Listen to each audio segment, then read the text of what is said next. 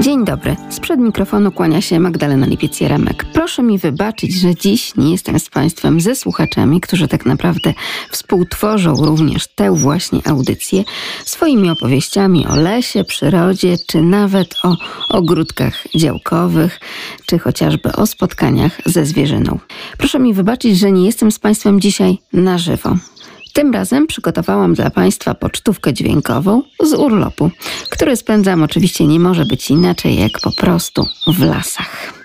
Zapraszam oczywiście słuchaczy do kontaktu, tym razem przede wszystkim poprzez e-mail lasmałparadio.lublin.pl Audycja powstała przy współpracy z Regionalną Dyrekcją Lasów Państwowych w ramach projektu LZR, czyli Lasy dla Zrównoważonego Rozwoju. Niniejszy materiał został zrealizowany dzięki dofinansowaniu Narodowego Funduszu Ochrony Środowiska i Gospodarki Wodnej. Za jego treść odpowiada wyłącznie Regionalna Dyrekcja Lasów Państwowych w Lublinie.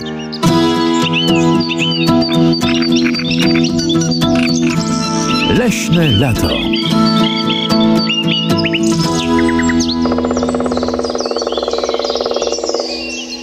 Naszym gościem jest Leszek Walenda, naczelnik Wydziału do Spraw Obronności i Ochrony Mienia, a także BHP w Regionalnej Dyrekcji Lasów Państwowych w Lublinie. Panie naczelniku, okres wakacji to okres wzmożonych odwiedzin przez turystów, spacerowiczów, wędrujących, rowerzystów, zbieraczy jagód, grzybów i wszelkiego leśnego dobra po lasach. Proszę powiedzieć, jak tak naprawdę powinniśmy się zachować, bo wprawdzie już od przedszkola dziecko dostaje taki pakiet niemalże dziesięciu przykazań, jak należy zachowywać się w lesie, który jest domem zwierząt, ale gdzieś tak z wiekiem chyba nam troszeczkę te zasady umykają. Generalnie ujmując, w Polsce prawodawstwo stanowi w ten sposób o lasach, że Lasy państwowe są ogólnie dostępne dla społeczeństwa, czyli można z tych dobrodziejstw lasów korzystać przez okrągły rok, nie tylko w okresie letnim, nie tylko w okresie wakacji. No i oczywiście społeczeństwo z tych dóbr korzysta. No niemniej jednak obowiązują pewne, no może rygory za dużo powiedziane, ale pewne zakazy, które są zapisane w takim najwyższym akcie naszym, jeśli chodzi o gospodarkę leśną, mianowicie ustawie o lasach, które wprowadzają pewne zakazy, które trzeba przestrzegać, będąc właśnie no, gościem na terenie, na terenie lasu. Definiując te zakazy, jednoznacznie można udzielić odpowiedzi na zadane przez Panią pytanie, prawda, co nam wolno, a czego nie wolno. Las jest ogólnie dostępny, z tym, że są niektóre tereny, niektóre powierzchnie leśne, niektóre miejsca, które mają wprowadzony taki trwały zakaz wstępu. I w związku z tym, jak gdyby przekroczenie tutaj tych zakazów, czy prawda, w jakiś sposób ich zlekceważenie, to są właśnie te czynniki, które powodują o tym, że trzeba się liczyć z pewnymi konsekwencjami. A jakie to są właśnie te, te tereny, czy, czy, czy te zakazy i czego dotyczą? Oczywiście przede wszystkim trwałym zakazem wstępu, jeśli chodzi o powierzchnie leśne, to są, to są uprawy leśne w wysokości do 4 metrów. Uprawa leśna bardzo często ogrodzona, tak, więc tak. ta bariera i tak już jest mhm. widoczna dla takiego spacerującego turysty. I co więcej, nawet jeżeli widzi taką drewnianą drabinkę, mhm. która de mhm. facto służy przede wszystkim pracownikom tak, zakładów tak, usług leśnych, czy tak. też leśniczemu, tak, tak. czy innym leśnym służbom do tego, żeby dostać się bezpośrednio na powierzchnię, to ona ma nie zachęcać, żeby tam maślaków szukać. Bardzo dobrze pani to uchwyciła, bo rzeczywiście część, może nie wszystkie, ale część takich właśnie powierzchni, tych młodych nasadzeń, które nazywamy uprawami lub młodnikami leśnymi, one są grodzone w aspekcie zabezpieczenia przed zgryzaniem przez zwierzynę. No i oczywiście musi być dostęp dla tych ludzi, którzy no tam, prawda, czyli dla pracowników, dla leśników, krótko mówiąc, i dla pracowników wykonujących e, różne prace leśne, musi być dostęp na te powierzchnie. Stąd są te takie, prawda, drabinki czy, czy jakieś furtki umożliwiające wejście na taką powierzchnię, chociażby w celu wykonania zabiegów hodowlanych, prawda, jakichś specyficznych działań z tytułu ochrony lasu i tak dalej. Ale tak jak pani zauważyła, to nie są właśnie jak gdyby te drabinki po to, żeby zachęcać do wchodzenia na takie powierzchnie. Jeśli chodzi o te uprawy do 4 metrów wysokości, no to tak przyjmuje się, prawda, tutaj, no bo to każdy sobie może wyobrazić, prawda, jak ta uprawa wygląda. Znaczy nie ma wymogu tutaj w tym przypadku, że one muszą być oznakowane jakimiś tablicami, prawda? Natomiast wszystkie pozostałe powierzchnie, takie, które wiążą się z tym trwałym zakazem wstępu, winny być oznakowane. I tutaj właśnie jeszcze należy wymienić różnego rodzaju źródliska rzek i potoków, jakieś powierzchnie doświadczalne, plantacje nasienne, także ostoje, ostoje zwierząt. Chodzi tutaj między innymi o ostoje ptaków, tych chronionych, rzadkich, drapieżnych, czy chociażby bociana czarnego. I tutaj, panie naczelniku, warto mieć oczy dookoła głowy, bo wystarczy spojrzeć. Bardzo często taka drewniana tabliczka, uwaga, ostoja zwierzyny, bez wyszczególnienia chronionego Tak, gatunku, tak. po prostu się znajduje. I to Tak. jest dla nas znak, że raczej tam nie wchodzimy. Na takie powierzchnie nie należy wchodzić, tak, dokładnie. Te powierzchnie, które tutaj wymieniliśmy, czy te, te miejsca w lesie, które są właśnie trwale oznaczone zakazem wstępu, oprócz tego są jeszcze no, okresowe zakazy wstępu do lasu, mogą być wprowadzane. To jest w gestii nadleśniczego, konkretnego nadleśnictwa. No to ma związek chociażby z zagrożeniem pożarowym i nadleśniczy z chwilą, kiedy prawda, takie zagrożenie jest, występuje duża możliwość gdzieś tam prawda, zaistnienia pożaru lasu, może wprowadzić taki okresowy, czasowy zakaz wstępu do lasu. Ale także Mhm. na przykład wtedy, kiedy jakieś wiatrołomy, śniegołomy miały miejsce, czy tak, Tak, jak tak, wiosna oczywiście. tego roku, ta pandemiczna Dokładnie, wiosna tak, koronawirusowa pokazała, też obowiązywał nas zakaz, Zakaz wstępu do lasu, tak. To po prostu decydują o te tak, takie czynniki, niekoniecznie właśnie związane chociażby bezpośrednio z gospodarką leśną, ale, ale mające związek z tym, że tutaj właśnie w ramach tej, no, prawda, tego zagrożenia epidemiologicznego taka potrzeba zaistniała i to były no, zalecenia jak gdyby odgórne, prawda, od no, naszych tych nadrzędnych w randze ministra i tak dalej, rozporządzenie. Tutaj dochodzi jeszcze taka sytuacja, że odbywają się również e, na terenach lasów różnego rodzaju takie działania zapobiegawcze, jeśli chodzi o zwalczanie szkodników owadzich, chociażby, prawda, tych, które występują na dużych powierzchniach i wtedy zachodzi potrzeba zwalczania tych owadów, ograniczenia ich liczebności.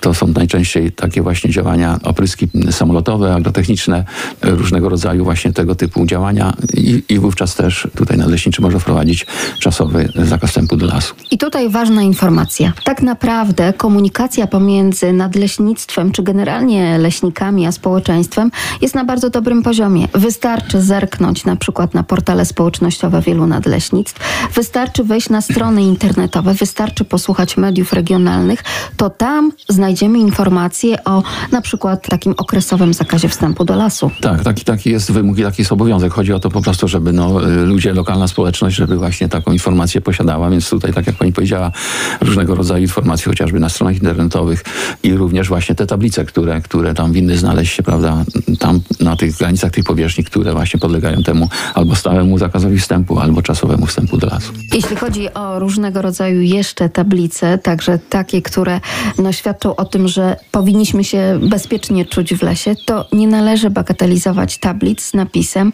uwaga, ścinka drzew, zakaz wstępu. Tak, oczywiście.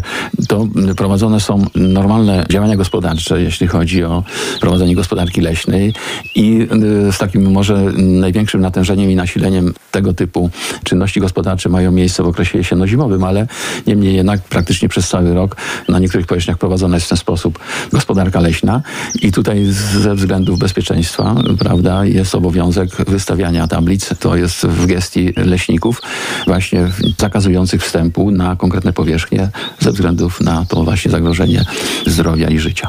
Bo takie doświadczenie e, bardzo często Zakładu Usług Leśnych, czy też leśniczych pokazuje, że no, coraz chętniej wędrujemy po tym lesie, niestety ze słuchawkami na uszach i na przykład nie słyszymy pracujących pilarek, tak. maszyn e, w lesie, Dokładnie, prawda? dokładnie. No, taka są teraz, y, taka jest, takie są realia, taka rzeczywistość.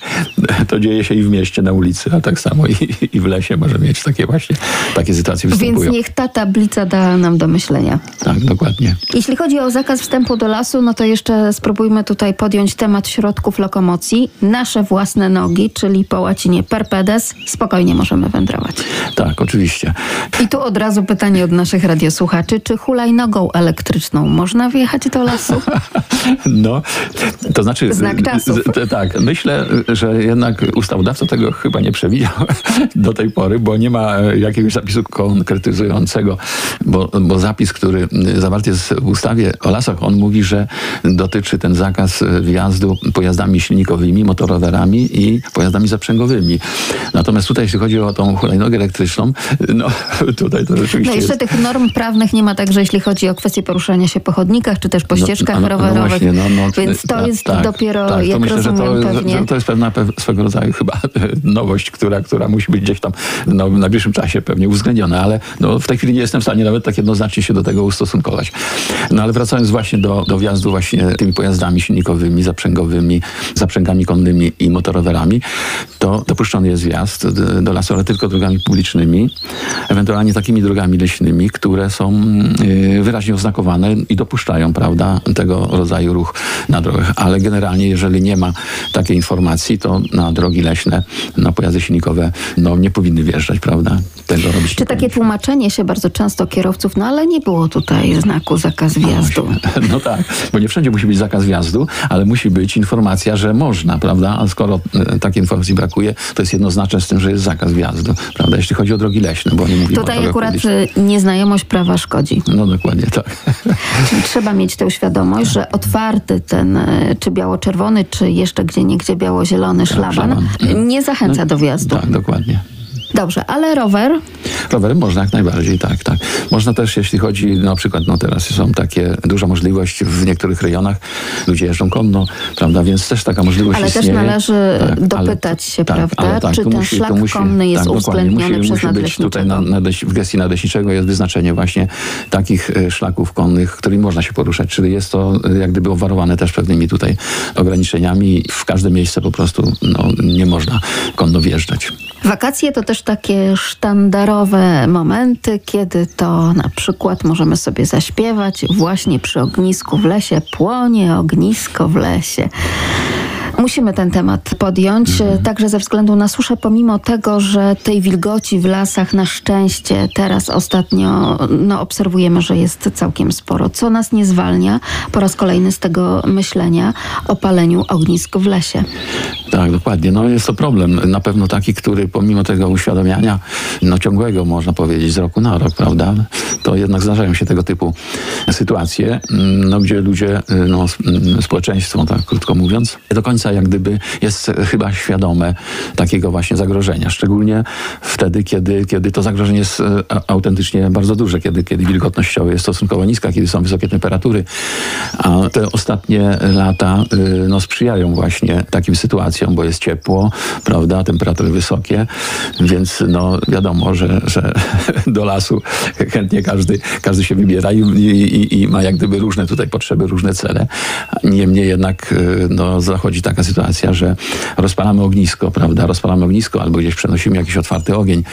No oczywiście taka możliwość istnieje, ale tylko w miejscach wyznaczonych do tego, prawda, a, a jeżeli takich miejsc brakuje, no to nie możemy, znaczy musimy tutaj przestrzegać pewnych, pewnych zasad i tutaj no, przepisy mówią tak jednoznacznie dosyć, że w odległości 100 metrów od, od, od, od, prawda, od lasu takiego otwartego ognia czy ogniska tak e, sobie rozpalać, rozpalać nie możemy.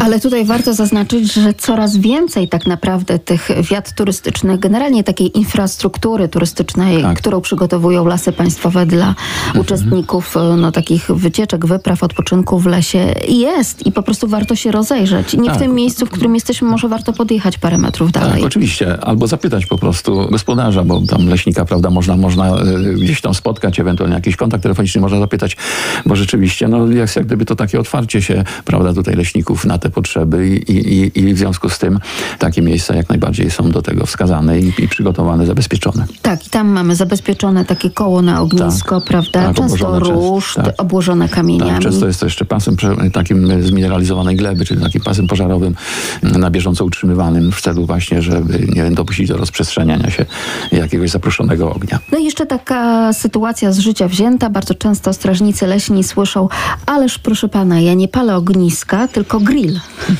No ale to, to jest to, to, jest otwarty ogień, prawda? Więc to jest, to jest podobna sytuacja, no bo to wiąże się y, z rozpaleniem ognia, prawda? Czy to, czy to ognisko, czy to grill, no. No i później jeszcze wysypanie tego węgla drzewnego. Ano, ano tak, tak, tak. Często jeszcze żarzącego się. Tak, tak, tak. Y, no i nawet w dobrze i w wierze, znaczy w, w, w, takim kontekście, że ta osoba, która, która korzysta y, z tego grilla, prawda, ona nawet może nie do końca sobie zdaje sprawę, że wysypując te jeszcze żarzące się gdzieś tam, albo nawet nie widać, że to się żarzy, ale skoro wysypane jest tam gdzieś, prawda, na taki materiał łatwopalny, wysuszoną ściółkę, no to gdzieś tam później w konsekwencji, prawda, może dojść do, do zapłonu i do rozpalenia ognia. Przypomnę, że razem z nami Leszek Walenda, naczelnik Wydziału do Spraw Obronności i Ochrony Mienia, a także BHP w Regionalnej Dyrekcji Lasów Państwowych w Lublinie.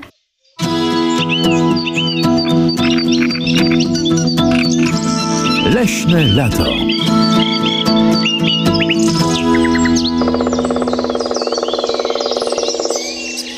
Nasza audycja Leśne Wędrowanie, tak i też bardzo dużo pracy takiej typowo edukacyjnej, jeśli chodzi o leśników, spowodowała, że chyba na przestrzeni ostatnich 15, 20, może nawet troszeczkę więcej lat, zmieniła się kwestia podejścia do lasu, jeśli chodzi o wyrządzanie szkody tej leśnej -hmm. przyrodzie. Jakie -hmm. jest e, Pana zdanie? Bo też mówią o tym strażnicy leśni, że no to się po prostu zmienia.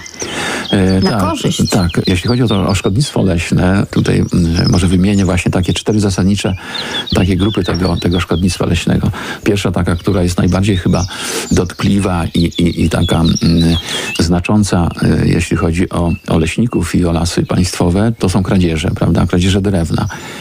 Zaraz się odniesiemy do tego, jak to właśnie wygląda statystycznie w tym kontekście Pani pytania, ale, ale tutaj właśnie bym wymienił te cztery rodzaje szkodnictwa leśnego, więc, więc kradzieże drewna.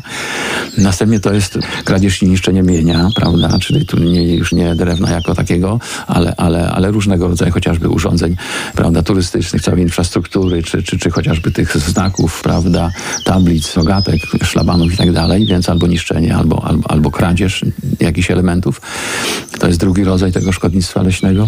No trzeci to jest kłusownictwo, które, które no już tak od wieków można powiedzieć jest taką rzeczą dosyć charakterystyczną, jeśli chodzi o, o tutaj nasze tereny, szczególnie właśnie tutaj jeśli chodzi o tereny powiedzmy wschodniej, wschodnie tereny naszego kraju, ale to nie tylko, bo to jest ogólnopolski problem. No i w końcu czwarty rodzaj szkodnictwa to jest bezprawne korzystanie z lasu, więc to, co tutaj mówiliśmy, chociażby te wjazdy, zaśmiecanie lasu, prawda, te palenie tych ognisk w niedozwolonym miejscu, czy bezprawne korzystanie z lasu. I teraz jak to, jak to wygląda statystycznie? No, y, myślę, że tutaj y, w dużej mierze widać pewną, widać pewną zmianę zachowania się y, ludzi, przynajmniej jeśli chodzi o niektóre te rodzaje szkodnictwa, prawda? Na skutek różnego rodzaju takich działań właśnie edukacyjnych, między innymi. Ta Zmiany pokoleniowe i mentalności. Tak, ta, ta świadomość ludzi, świadomość społeczeństwa jest tutaj coraz większa. No niemniej jednak te sytuacje takie właśnie, one występują. Tutaj trudno byłoby powiedzieć, gdyby, gdyby nie było tutaj y, działania chociażby y, pracowników y, Straży Leśnej, czy, czy, czy w ogóle leśników, prawda? Jak ten problem byłby duży i na ile, i na ile ta działalność, że tak powiem, jak gdyby tutaj te zagadnienia, tą, tą ciężkość tych zagadnień zmniejsza, prawda? Analizując to szkodnictwo leśne za rok ubiegły, za rok 2019, to tutaj tak dla jak gdyby zobrazowania e, w tych czterech rodzajach szkodnictwa, to, to zarejestrowane było na terenie regionalnej dyrekcji, czyli 25 naszych nadleśnic. To jest no, teren olbrzymi, bo to jest ponad 420 tysięcy hektarów lasów państwowych, prawda, nie licząc lasów niepaństwowych. Zarejestrowaliśmy około 400, e, około 400 przypadków kradzieży drewna.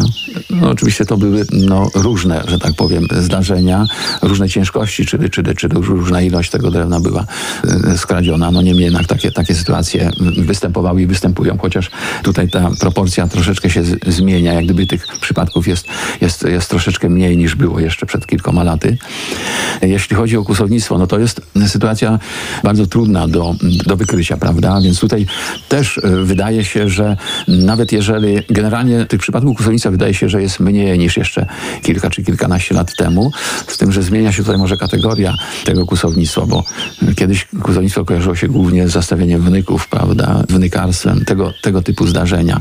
W tej chwili, jeśli chodzi o te rodzaje kusownictwa, to tak troszeczkę się to przewartościowało i, i notujemy pewne przypadki kusownictwa z bronią, prawda, czyli już to jest takie, jakby to powiedzieć, no, groźniejsze y, w skutkach działanie, jeśli chodzi o tego typu proceder. Ale my rejestrujemy w skali Regionalnej Dyrekcji w Lublinie kilkanaście przypadków w ciągu roku, jeśli chodzi o kusownictwo, czy takich wykrytych, prawda? Może nie wykrytych stwierdzonych, bo, bo, bo z wykryciem też różnie bywa. Teraz jest troszeczkę łatwiej, mm, no, łatwiej w sensie tym, że skuteczniej możemy, możemy działać, to głównie, głównie Straż Leśna, ze względu na to, że mamy możliwość stosowania różnego rodzaju monitoringu, prawda, tych fotopułapek i, i, i kamer, które, które no, są pomocne w wykrywaniu tego rodzaju tych przestępstw czy wykroczeń.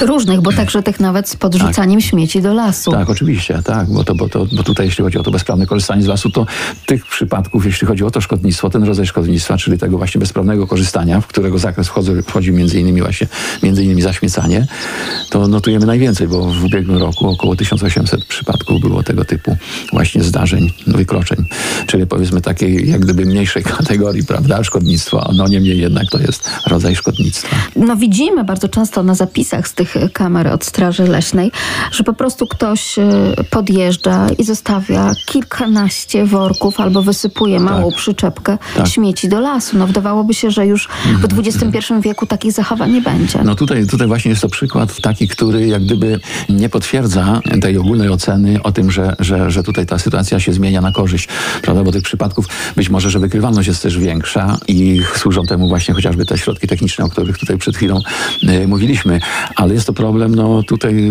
ogólnopolski, to nie jest tylko problem powiedzmy tutaj naszej dyrekcji, czy tutaj terenów wschodnich Polski, ale, ale generalnie problem no, ogólnopolski i, i faktycznie zdarzają się takie sytuacje, że no bo jeżeli to są jakieś nieduże ilości tych śmieci, no powiedzmy nie, nie, nie, nie, nie jest to jakiś tam bardzo duży problem, ale zdarzają się sytuacje, że, że właśnie wyłożone są no, części y, jakichś samochodów, gdzieś tam, prawda, jakichś elementów budowlanych, eternitu i tego typu historie, także po to jest olbrzymi problem. Tak, tak, dokładnie. To są takie bardzo zużyte, także no, po prostu jest las traktowany jako, jako takie wysypisko AGD. i śmietnik, dokładnie tak. Przypomnijmy, naszym gościem jest Leszek Walenda, naczelnik Wydziału do Spraw Obronności i Ochrony Mienia, a także BHP w Regionalnej Dyrekcji Lasów Państwowych w Lublinie. Audycja powstała przy współpracy z Regionalną Dyrekcją Lasów Państwowych w ramach projektu LZR, czyli Lasy dla Zrównoważonego Rozwoju. Niniejszy materiał został zrealizowany dzięki dofinansowaniu Narodowego Funduszu Ochrony Środowiska i Gospodarki Wodnej. Za jego treść odpowiada wyłącznie Regionalna Dyrekcja Lasów Państwowych w Lublinie.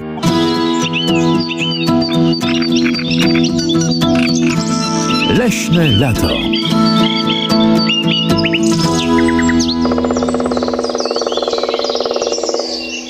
Przypomnijmy, naszym gościem jest Leszek Walenda, naczelnik Wydziału do Spraw Obronności i Ochrony Mienia, a także BHP w Regionalnej Dyrekcji Lasów Państwowych w Lublinie.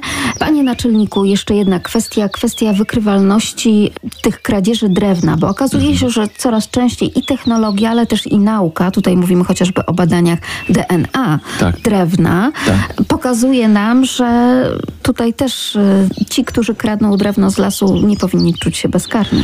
No, zapewne. Tutaj w, jak gdyby na naszą korzyść działają te wszystkie e, nowoczesne możliwości e, techniczne, nazwijmy, prawda? Czyli, czyli po pierwsze właśnie te różnego rodzaju e, sprzęty do monitorowania lasu, a z drugiej strony to, tak jak pani powiedziała, tutaj możliwość jak gdyby konfrontowania fragmentów drewna, prawda? Tych pozostałości, które zostały w lesie po skradzionym drewnie yeah. Chociażby wyżynków spiniaków, prawda?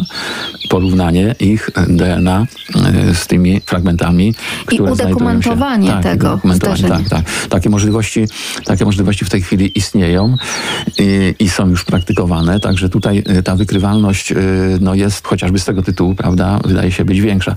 Poza tym, no, myślę, że również sama tutaj służba leśna, a chodzi mi tutaj konkretnie o strażników leśnych, oni to są, to są ludzie, to jest taka formacja, która no, przechodzi Y, tam specjalistyczne, prawda, szkolenia różnego rodzaju. To są ludzie sprawni fizycznie, często posiadający olbrzymią tutaj wiedzę i doświadczenie w zakresie no, wykrywania różnego rodzaju wykroczeń, przestępstw z, z tego szkodnictwa leśnego, prawda, i ochrony mienia. Także no, ta wykrywalność myślę, że rzeczywiście jest coraz lepsza. A skoro już pan naczelnik, przypomnę, że razem z nami Leszek Walenda, naczelnik Wydziału do Spraw Obronności i Ochrony Mienia, a także BHP w Regionalnej Dyrekcji Lasów Państwowych w Lublinie. Skoro pan naczelnik zaczął już charakteryzować strażnika leśnego, no to jeszcze do tego opisu i sprawności fizycznej i tego wszystkiego, o czym pan powiedział, dodałabym jeszcze to, że naprawdę takie dosyć psychologiczno-pedagogiczne podejście mają zawsze ci strażnicy. Nigdy nie zdarzyło się, żeby ktoś z naszych radiosłuchaczy e, telefonując zasygnalizował, że no, został jakoś niegrzecznie czy zbyt dosadnie na przykład w stosunku do przekroczenia jakichś mhm. sytuacji potraktowany. Wręcz przeciwnie, słuchacze sygnalizują, że taka rozmowa ze strażnikiem leśnym to jest coś bardzo pomocnego, bo wytłumaczy, wyjaśni, wskaże drogę, powie, jakie rozwiązanie w danym momencie e, możemy zastosować. Tak, dokładnie. To są osoby, które y, mają y, no przede wszystkim y, na zasadzie takiej prewencji, prawda, tutaj y, przekazywać tym osobom, które, prawda, gdzieś tam y, znalazły się w lesie i, i, i, w takiej no niejednoznacznej sytuacji, powiedzmy, jeśli chodzi o, o, o te y, zakazy i nakazy, że mają po prostu przede wszystkim, i tak się dzieje w, w, w rzeczywistości, mają informować, pouczać, prawda, wskazywać, prawda, podpowiadać jakieś rozwiązania. Nawet wielu strażników leśnych ma przygotowaną taką notatkę, tak, skserowaną, tak, czy taką tak, ulotkę, tak, którą tak, może tak, przekazać tak, zainteresowanym. Tak, no bo, no, no, bo, no, bo taka jest tendencja. Tutaj, tutaj nie chodzi, e, prawda, e, bo tu mówiliśmy wcześniej o tych, o tych różnego rodzaju e, historiach, już takich, takich sytuacjach konfliktowych, drastycznych, jeśli chodzi o to szkodnictwo, ale generalnie to zadaniem no, Straży Leśnej jest no, ochrona, prawda, tych zasobów no, przed szkodnictwem, przed ochrona mienia pod różną postacią, ale sprowadza się to w pierwszej mierze, przede wszystkim, prawda, w pierwszej kolejności do właśnie takiego informowania i, i, i pouczania na zasadzie właśnie takiej prewencji. Natomiast, natomiast y, no, karanie, yy, no bo też to wchodzi w rachubę, no to, to musimy sobie o tym też tutaj powiedzieć, prawda? No jest jak gdyby takim już ostatecznym elementem tej, tej, tej, tej, tej całej Bardzo procedury. często konsekwencją bardzo wielu czynników, prawda? Tak, tak, tak. To, to tak, są tak, takie tak, przypadki, które tak. należy, jak rozumiem, tak. rozpatrywać raczej jednostkowo. Tak, w każdym razie, no, y, wracając jeszcze do strażników, to, no, to tutaj y, też to, to, to, są, to jest specyficzna mm, grupa naszych pracowników, pracowników służby leśnej, a specyficzna z tego tytułu, że to są osoby, które podlegają pewnym, pewnym wymogom, pewnym rygorom, więc no, no po prostu tak sobie nie można zostać y, strażnikiem leśnym, no trzeba tutaj spełnić określone wymogi, określone warunki, no przede wszystkim obywatelstwo polskie, trzeba mieć uczony 21 lat, trzeba przejść te właśnie badania, zresztą bardzo takie dokładne badania fizyczne i takie psychotechniczne, prawda? Podobnie badania, jak policjanci. Tak, tak, dokładnie. Badania psychologiczne. No muszą to być osoby, które cieszą się no, taką y, bardzo dobrą opinią i posiadają pewnie praw y, prawda, publicznych, obywatelskich. Także, także no i oczywiście odpowiednie kwalifikacje. Więc to, to są jak gdyby te wymogi, które predysponują, czy które umożliwiają właśnie zostanie strażnikiem leśnym.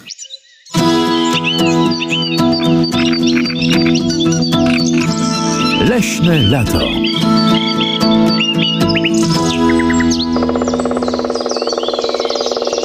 Zostawmy na moment turystów, chociaż przecież wakacje w pełni, panie naczelniku, ale strażnika leśnego bardzo często możemy zobaczyć wtedy, kiedy kontroluje załadowany drewnem samochód. Tak. Straż e, leśna, czy strażnik leśny, no z racji wykonywania swoich obowiązków ma określone tutaj uprawnienia, prawda? Więc e, no, podobnie jak e, mają taki zakres pewnych dozwolonych prawem takich, takich postępowań policjanci, taki tutaj, jeśli chodzi o pracowników służby leśnej, a konkretnie strażników leśnych, mogą oni legitymować y, prawda, osoby, jeżeli tam następuje sytuacja taka, że mogło y, dojść do jakiegoś wykroczenia czy jakiegoś prawda, przestępstwa, więc mogą legitymować, mogą kontrolować różnego rodzaju pojazdy, które są prawda, w lesie albo, albo bezpośrednim sąsiedztwie lasu państwowego, mogą kontrolować, jeżeli też tam zaistniało jakieś podejrzenie, prawda, że mogło nastąpić jakieś tutaj takie właśnie y, forma szkodnictwa. Jakie leśnego. dokumenty tutaj strażnik sprawdza? No sprawdza przede wszystkim tożsamość, prawda, sprawdza, sprawdza na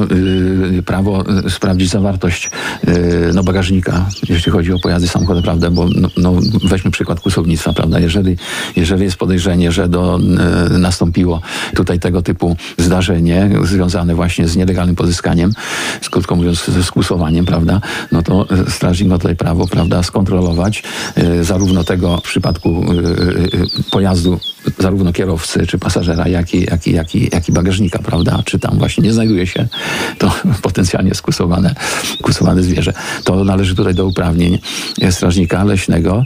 Strażnicy leśni mogą także, znaczy mają prawo do posiadania broni. Германии, To też jest prawda. Tutaj y, wymóg związany z tymi też badaniami, y, które wcześniej przechodzą. No, może być oskarżycielem posiłkowym, prawda, przed, przed y, kolegium wykroczeń.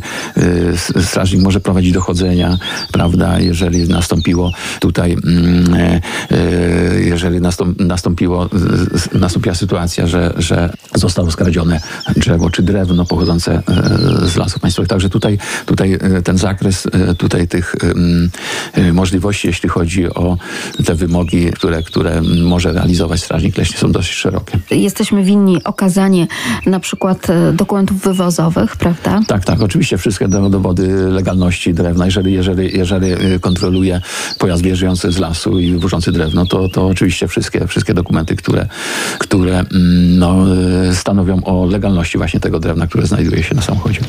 A razem z nami w naszym wakacyjnym studiu pan Leszek Walenda, naczelnik Wydziału do Spraw Obronności i Ochrony Mienia, a także BHP w Regionalnej Dyrekcji Lasów Państwowych w Lublinie. Panie naczelniku, no to jeszcze powiedzmy, e, cóż to za wyjątkowy e, medal, order pan przyniósł tutaj e, do naszego studia? To jest taka ciekawostka, ciekawostka, która ma, no to już tak jest zupełnie, zupełnie poza, że tak powiem, zakresem moich obowiązków. To jest właściwie mm, na zasadzie takich zainteresowań już pozazawodowych, które no, w jakimś stopniu wiążą się jednak z zawodem leśnika. Ja przyniosłem tutaj do studia taki klejnot, a właściwie to jest order Zakonu Kawalerów Orderu Złotego Jelenia. E, No pasowałoby e, pokrótce powiedzieć, co to w ogóle jest za stowarzyszenie Zakon Kawalerów Orderu Złotego Jelenia. Żeby o tym mówić, to trzeba by było troszeczkę powiedzieć historycznie, bo jest to organizacja łowiecka najstarsza w dziejach światowego łowiectwa. Nie tylko w Polsce, nie tylko w Europie, no ale w- jeżeli w Europie, to i na świecie, bo korzeniami sięga ta organizacja m, konkretnie roku 1672, a więc drugiej połowy XVII wieku. W Polsce, tak, to ostatni, ostatni w linii męskiej potomek rodu Piastów, Jerzy IV Wilhelm, w tymże właśnie roku 1672 powołał do życia właśnie taką organizację. No, no to jest udokumentowane historycznie, dlatego że, że jest to najstarsza organizacja, dlatego że opracował właśnie ten książę, on był księciem legnickim, wołoskim i brzeskim, opracował statut tej organizacji właśnie w 1672 roku i nadał order. To jest replika. E, Tutaj akurat przyniosłem replikę tego orderu, dlatego że nie, nie, nie udało się odnaleźć oryginału, przynajmniej do tej pory. Natomiast odnaleziony został w archiwach Biblioteki Jagiellońskiej ym, e, statut ten historyczny właśnie z 1672 roku. I w oparciu o ten statut w roku 1998, a więc już w czasach nam współczesnych, nowożytnych, zakon ten został reaktywowany. Y, Dlatego, że w swoim tym pierwotnym e, historycznym kształcie on działał bardzo krótko, tylko trzy lata. Od 1672 roku do 1675, a e, ta data 1675 roku związana była ze śmiercią księcia Jerzego IV Wilhelma i, i, i w sposób naturalny jak gdyby za, zakon m, przestał wtedy funkcjonować. To jest bardzo ciekawa postać, jeśli chodzi o Jerzego IV Wilhelma, bo po pierwsze, tak jak już powiedziałem, był ostatnim potomkiem w linii męskiej rodu Piastów. Piastowie to jest, to jest dynastia, która panowała w Polsce, prawda, od chyba 960 roku, tak, prawda, on, przynajmniej od Mieszka I, już udokumentowane źródła, do 1370, czyli do śmierci Kazimierza Wielkiego, jako władcy, prawda, panowali, ale y, sama dynastia, ona jeszcze funkcjonowała około 300 lat, czyli właśnie do 1675 roku. I była to linia Piastów Śląskich. Ostatni w tej linii był właśnie Jerzy IV Wilhelm. On był człowiekiem bardzo młodym, bo w wieku 12 lat założył ten zakon, ale był na ówczesne czasy człowiekiem bardzo wykształconym, znał kilka języków. Jego rodzice dbali o jego wykształcenie. Był bardzo błyskotliwy, mądry, taki y, młodzieniec. Y, znał, no, poza językiem polskim oczywiście, znał język francuski, język hiszpański, włoski i łacinę. Także na takiego młodzieńca kilkunastoletniego to, to miał właśnie takie bardzo szerokie wykształcenie. No i on y, powołał ten zakon kawalerów Orderu Złotego Jelenia i nadał ten order z chwilą, kiedy w wieku 12 lat strzelił w życiu pierwszego jelenia, bo tak to wtedy było. No, był takim pasjonatem polowań. Strzelił tego jelenia w zwierzyńcu koło brzegu, bo, bo tam miał swoją siedzibę w brzegu na Dolnym Śląsku. I właśnie na tą okazję, czy z tej okazji, właśnie ten zakon, zakon powołał nadał mu pewne prerogatywy, właśnie ten statut i taki obwarowany takimi dosyć rygorystycznymi zapisami, a między innymi, że nie może być w zakonie więcej niż 24 kawalerów. kawalerów, kawalerów tak, bo zakon nazywa się, jest to zakon kawalerów Orderu Złotego Jelenia. No i z chwilą śmierci, bo on zmarł w wieku 15 lat, yy, książę. Po prostu brał udział w, w, w obchodach Hubert, świętego Huberta w listopadzie 1675 roku chociaż pogoda była podobno fatalna, ale y, nie zrezygnował z polowania, wybrał się na polowanie, przeziębił się został zabrany do, takiej, do jakiejś chaty wiejskiej, prawda, w celu tam udzielenia mu jakiejś takiej pierwszej pomocy, ale okazało się, że właściciel, dzieci tego właściciela tej, tej, tej, tej chaty gdzieś tam, prawda, w lesie y, chorowały na ospę. I on dodatkowo, ten książę, zaraził się ospą. I z chwilą, kiedy y, został przywieziony do, do, do, na zamek w brzegu, no ta gorączka stopniowo mijała, ale, ale yy, jednak no, dosyć wątłego zdrowia był. I ta ospa, którą się zaraził, spowodowała, że w wieku 15 lat y, zmarł. I jak podają y, źródła historyczne, był 123 księciem z dynastii Piastów. Z dynastii Piastów, która wydała no, 24 królów i władców Polski. A w 98 roku został zakon reaktywowany i to już jest współczesna historia. No to proszę powiedzieć, jakie zapisy znajdziemy w tym statucie? No, tutaj, Teraz na współczesne tak, on, To znaczy lata. Y, współczesny w 98 roku został reaktywowany na podstawie właśnie tych odnalezionych w Bibliotece Jagiellońskiej dokumentów. I, i, i wtedy mm, no, takich pięciu luminarzy y, polskiej kultury łowieckiej reaktywowało, reaktywowało zakon, nadając mu już współczesny statut, ale bazujący na tym statucie, tym XVII-wiecznym, dlatego że okazało się, że zapisy statutu tego XVII-wiecznego są bardzo tożsame z tymi założeniami, czy z tymi oczekiwaniami, czy z tymi dążeniami, które są realizowane w tej chwili, jeśli chodzi o polskich myśliwych. I tutaj jak gdyby polowanie samo w sobie, y, które też wchodzi w zakres prawda, tej szeroko, pojętej, y, szeroko pojętego łowiectwa, jest tutaj nie najważniejsze, bo najważniejsza jest właśnie ta tradycja, etyka, krzewienie kultury, organizowanie różnego rodzaju... E, Etos i morale. Tak, dokładnie, dokładnie. I, Czyli co się ślubuje? E, to znaczy, to może, może nie tyle ślubuje, tylko e, wstępując w poczet kawalerów zakonu, no trzeba po prostu reprezentować sobą pewne, pewne wymogi, między innymi właśnie to wysokie morale, etykę łowiecką, posiadać jakiś dorobek w zakresie y, kultury łowieckiej i taki dopiero kandydat jest y, w poczet zakonu, znaczy może być przyjęty, z tym, że w dalszym ciągu y, obwarowane jest to tą, tym, tą, no, taką dosyć rygorystyczną informacją o tym, że nie może być więcej niż 24, czyli, czyli jest to taka elit, elit, elitarna organizacja. Tak, są w tej chwili zakony, które, ale są młodsze, jeśli chodzi o ich rodowód. Oczywiście oczywiście w Europie są, w Czechach, na Słowacji, w Niemczech są i tam y, między tymi zakonami, między naszym zakonem istnieje pewna współpraca, kontakty, ale, ale no, my chlubimy się tym, że jesteśmy najstarszym tym, tą organizacją łowiecką y, w Polsce. Ja w tej chwili, tej kadencji, bo kadencja kapituły, bo ta grupa, która, która y, no, no przede wszystkim tymi władzami zakonu, no, to jest walne zgromadzenie, a, a oprócz tego kapituła i w skład kapituły wchodzi cztery osoby. Jest y, wielki mistrz, jest taki odpowiednik prezesa w kole łowieckim, prawda, jest wielki łowczy, jest kanclerz i marszałek, to jest czteroosobowa kapituła, ona jest wybierana na cztery lata. I wielki mistrz może pełnić tylko raz swoją kadencję, nawet nie tak jak prezydent, prawda, dwie kadencje, tylko jedną kadencję, natomiast pozostali członkowie kapituły mogą pełnić te funkcje y, dłużej niż jedną kadencję.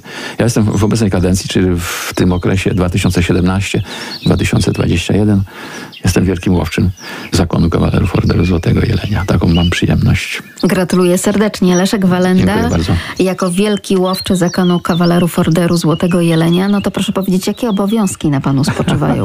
No, y, jako łowczy y, y, mam przede wszystkim zorganizować takie uroczyste polowanie, które to polowanie organizowane jest raz w roku, bo w ogóle ono odbywa się w trakcie naszego trzydniowego zgromadzenia zakonu.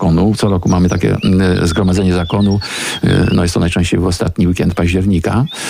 I jeszcze na ten moment y, koronawirus nie przesunął tej daty. E, Tak, na razie, na razie nie. Mam nadzieję, że nam się uda to zorganizować. W ubiegłym roku e, organizowaliśmy, no i tak co roku jest organizowany, czyli, czyli, czyli takie trzydniowe i w ramach tego zgromadzenia, oprócz, oprócz tego, że odbywają się normalne obrady, na których prawda, podejmujemy różnego rodzaju uchwały, odbywa się właśnie uroczyste polowanie. Za to odpowiedzialny jest między innymi właśnie Wielki Łowczy. No muszę przygotować po prostu pod każdym względem i organizacyjnym, i logistycznym, z zachowaniem tych wszystkich zasad obowiązujących e, z tym rytuałem właśnie takim typowym rimskim, a więc ze wszystkimi tymi właśnie mm, historiami, które, które jak gdyby obrazują i pokazują całe piękno e, polowania. I tu nie chodzi tylko i wyłącznie o właśnie o tą pozyskaną zwierzynę, bo często jest tak, że, że na pokocie nie ma nic, ale polowanie się odbyło, prawda, bo też tak się zdarza, ale są sygnaliści, e, są odpowiednie e, tutaj, prawda, rozpoczęcie pędzeń, zakończenie pędzeń. Cała To cały taki ceremoniał. Cała, cała otoczka, cała, ca- cały ceremoniał, tak, zgodnie właśnie z, z naszymi założeniami i z, i z jak gdyby krzewieniem tej naszej, tej naszej tradycji i kultury.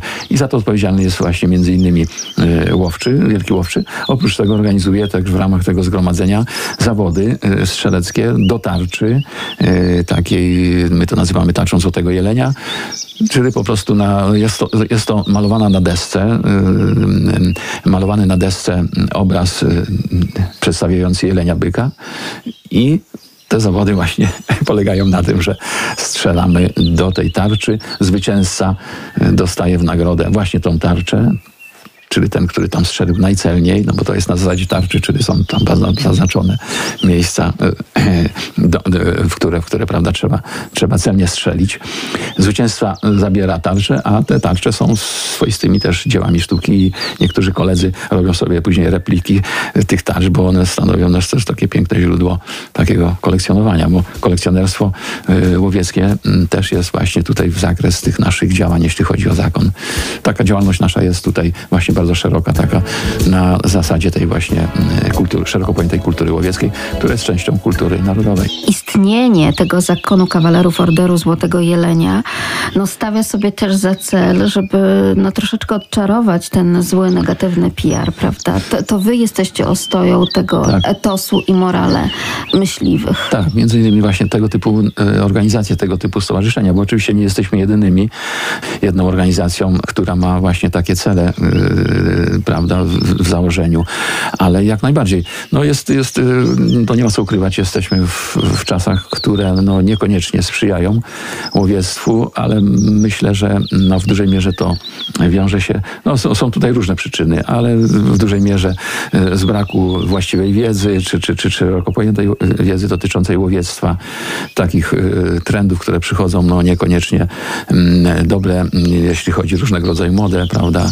często zachodu, no niekoniecznie zachodu, ale, ale generalnie tak to się dzieje, pomimo tego, że wszędzie, e, mówiąc o zachodzie, czyli mam na myśli państwa zachodnie Europy, wszędzie łowiectwo funkcjonuje na różnych zasadach, także tutaj e, u nas to nie jest e, jak gdyby jakiś, jakiś wyjątek. No niemniej jednak, jeśli chodzi w tej chwili o tą taką, ten okres taki, no właśnie niedobry dla, dla łowiectwa, jeśli chodzi o ten odbiór społeczny, to tutaj w tej chwili nasz kraj, no niestety, ale tak chyba dominuje nawet porównując te kraje e, nasze sąsiednie, mam tutaj na myśli chociażby Czechy, Słowację, Niemcy, czy, czy, czy, czy dalej sięgają gdzieś na zachód. Tym bardziej trzeba trwać w tych wszystkich postanowieniach, prawda? Tak, I- oczywiście. E, To tutaj, to, to my jak gdyby, no tak powiem może szerzej, my e, Polacy jak gdyby troszeczkę, e, a to jest moja taka osobista refleksja, troszeczkę tak straciliśmy godność, ogólnie rzecz biorąc, prawda, zapominamy o tym, że mamy o, tą tradycję przeszło tysiącletnią, prawda, I, i ciągle nas tam gdzieś ktoś poucza, no to tak e, jest to, uważam, zły kierunek, jaki, jaki, jaki właśnie przyjmujemy. I tak samo jeśli chodzi o o łowiectwo. Tutaj, tutaj prawda, no łowiectwo, w, w jakiej formie będzie ono funkcjonowało? No ono musi funkcjonować, prawda, no bo takie są realia i takie są potrzeby. No po prostu musi być regulacja pewnych populacji, które wywierają określony wpływ na środowisko i, i, i tutaj jeśli chodzi o lasy czy o, o, o grunty rolne, prawda, no tutaj jest pewna presja wywierana przez zwierzynę, no i musi być tutaj, prawda, jakaś, jakieś działanie podejmowane, które tutaj te rzeczy, że tak powiem, normuje i reguluje I równoważy. i równoważy.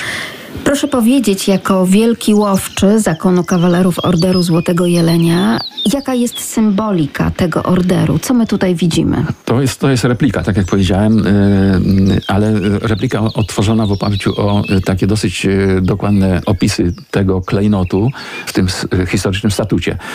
Jest to sylwetka złotego jelenia w skoku na dębowym liście na jednej stronie, na awersie, na drugiej stronie, na tym samym liściu dębowym jest yy, serce, takie tło czerwone i, i krzyż w środku. Tego rodzaju różne takie identyfikujące nas e, różnego rodzaju takie gadżety, może gadżety to jest nie najlepsze słowo, jest dużo, jeśli chodzi o nasz zakon, ale, ale ten klejnot, e, czyli ten order jest takim jak gdyby tutaj naszym najważniejszym, tym, e, który nas wyróżnia i, i charakteryzuje. To Tutaj- jest kordelas z zakonu, Tak, jest kordelas, jest... jest sygnet Wielkiego Mistrza. Sygnet Wielkiego Mistrza i kawalerowie mają swój sygnet. Jest taka plakietka z, właśnie z tym naszym orderem. No jest piersiówka, jest kulawka, e, jest, jest, jest, jest bolo, czyli krawatnik, z, z, prawda, też z, z, tym, z tym naszym e, miniaturką tego orderu.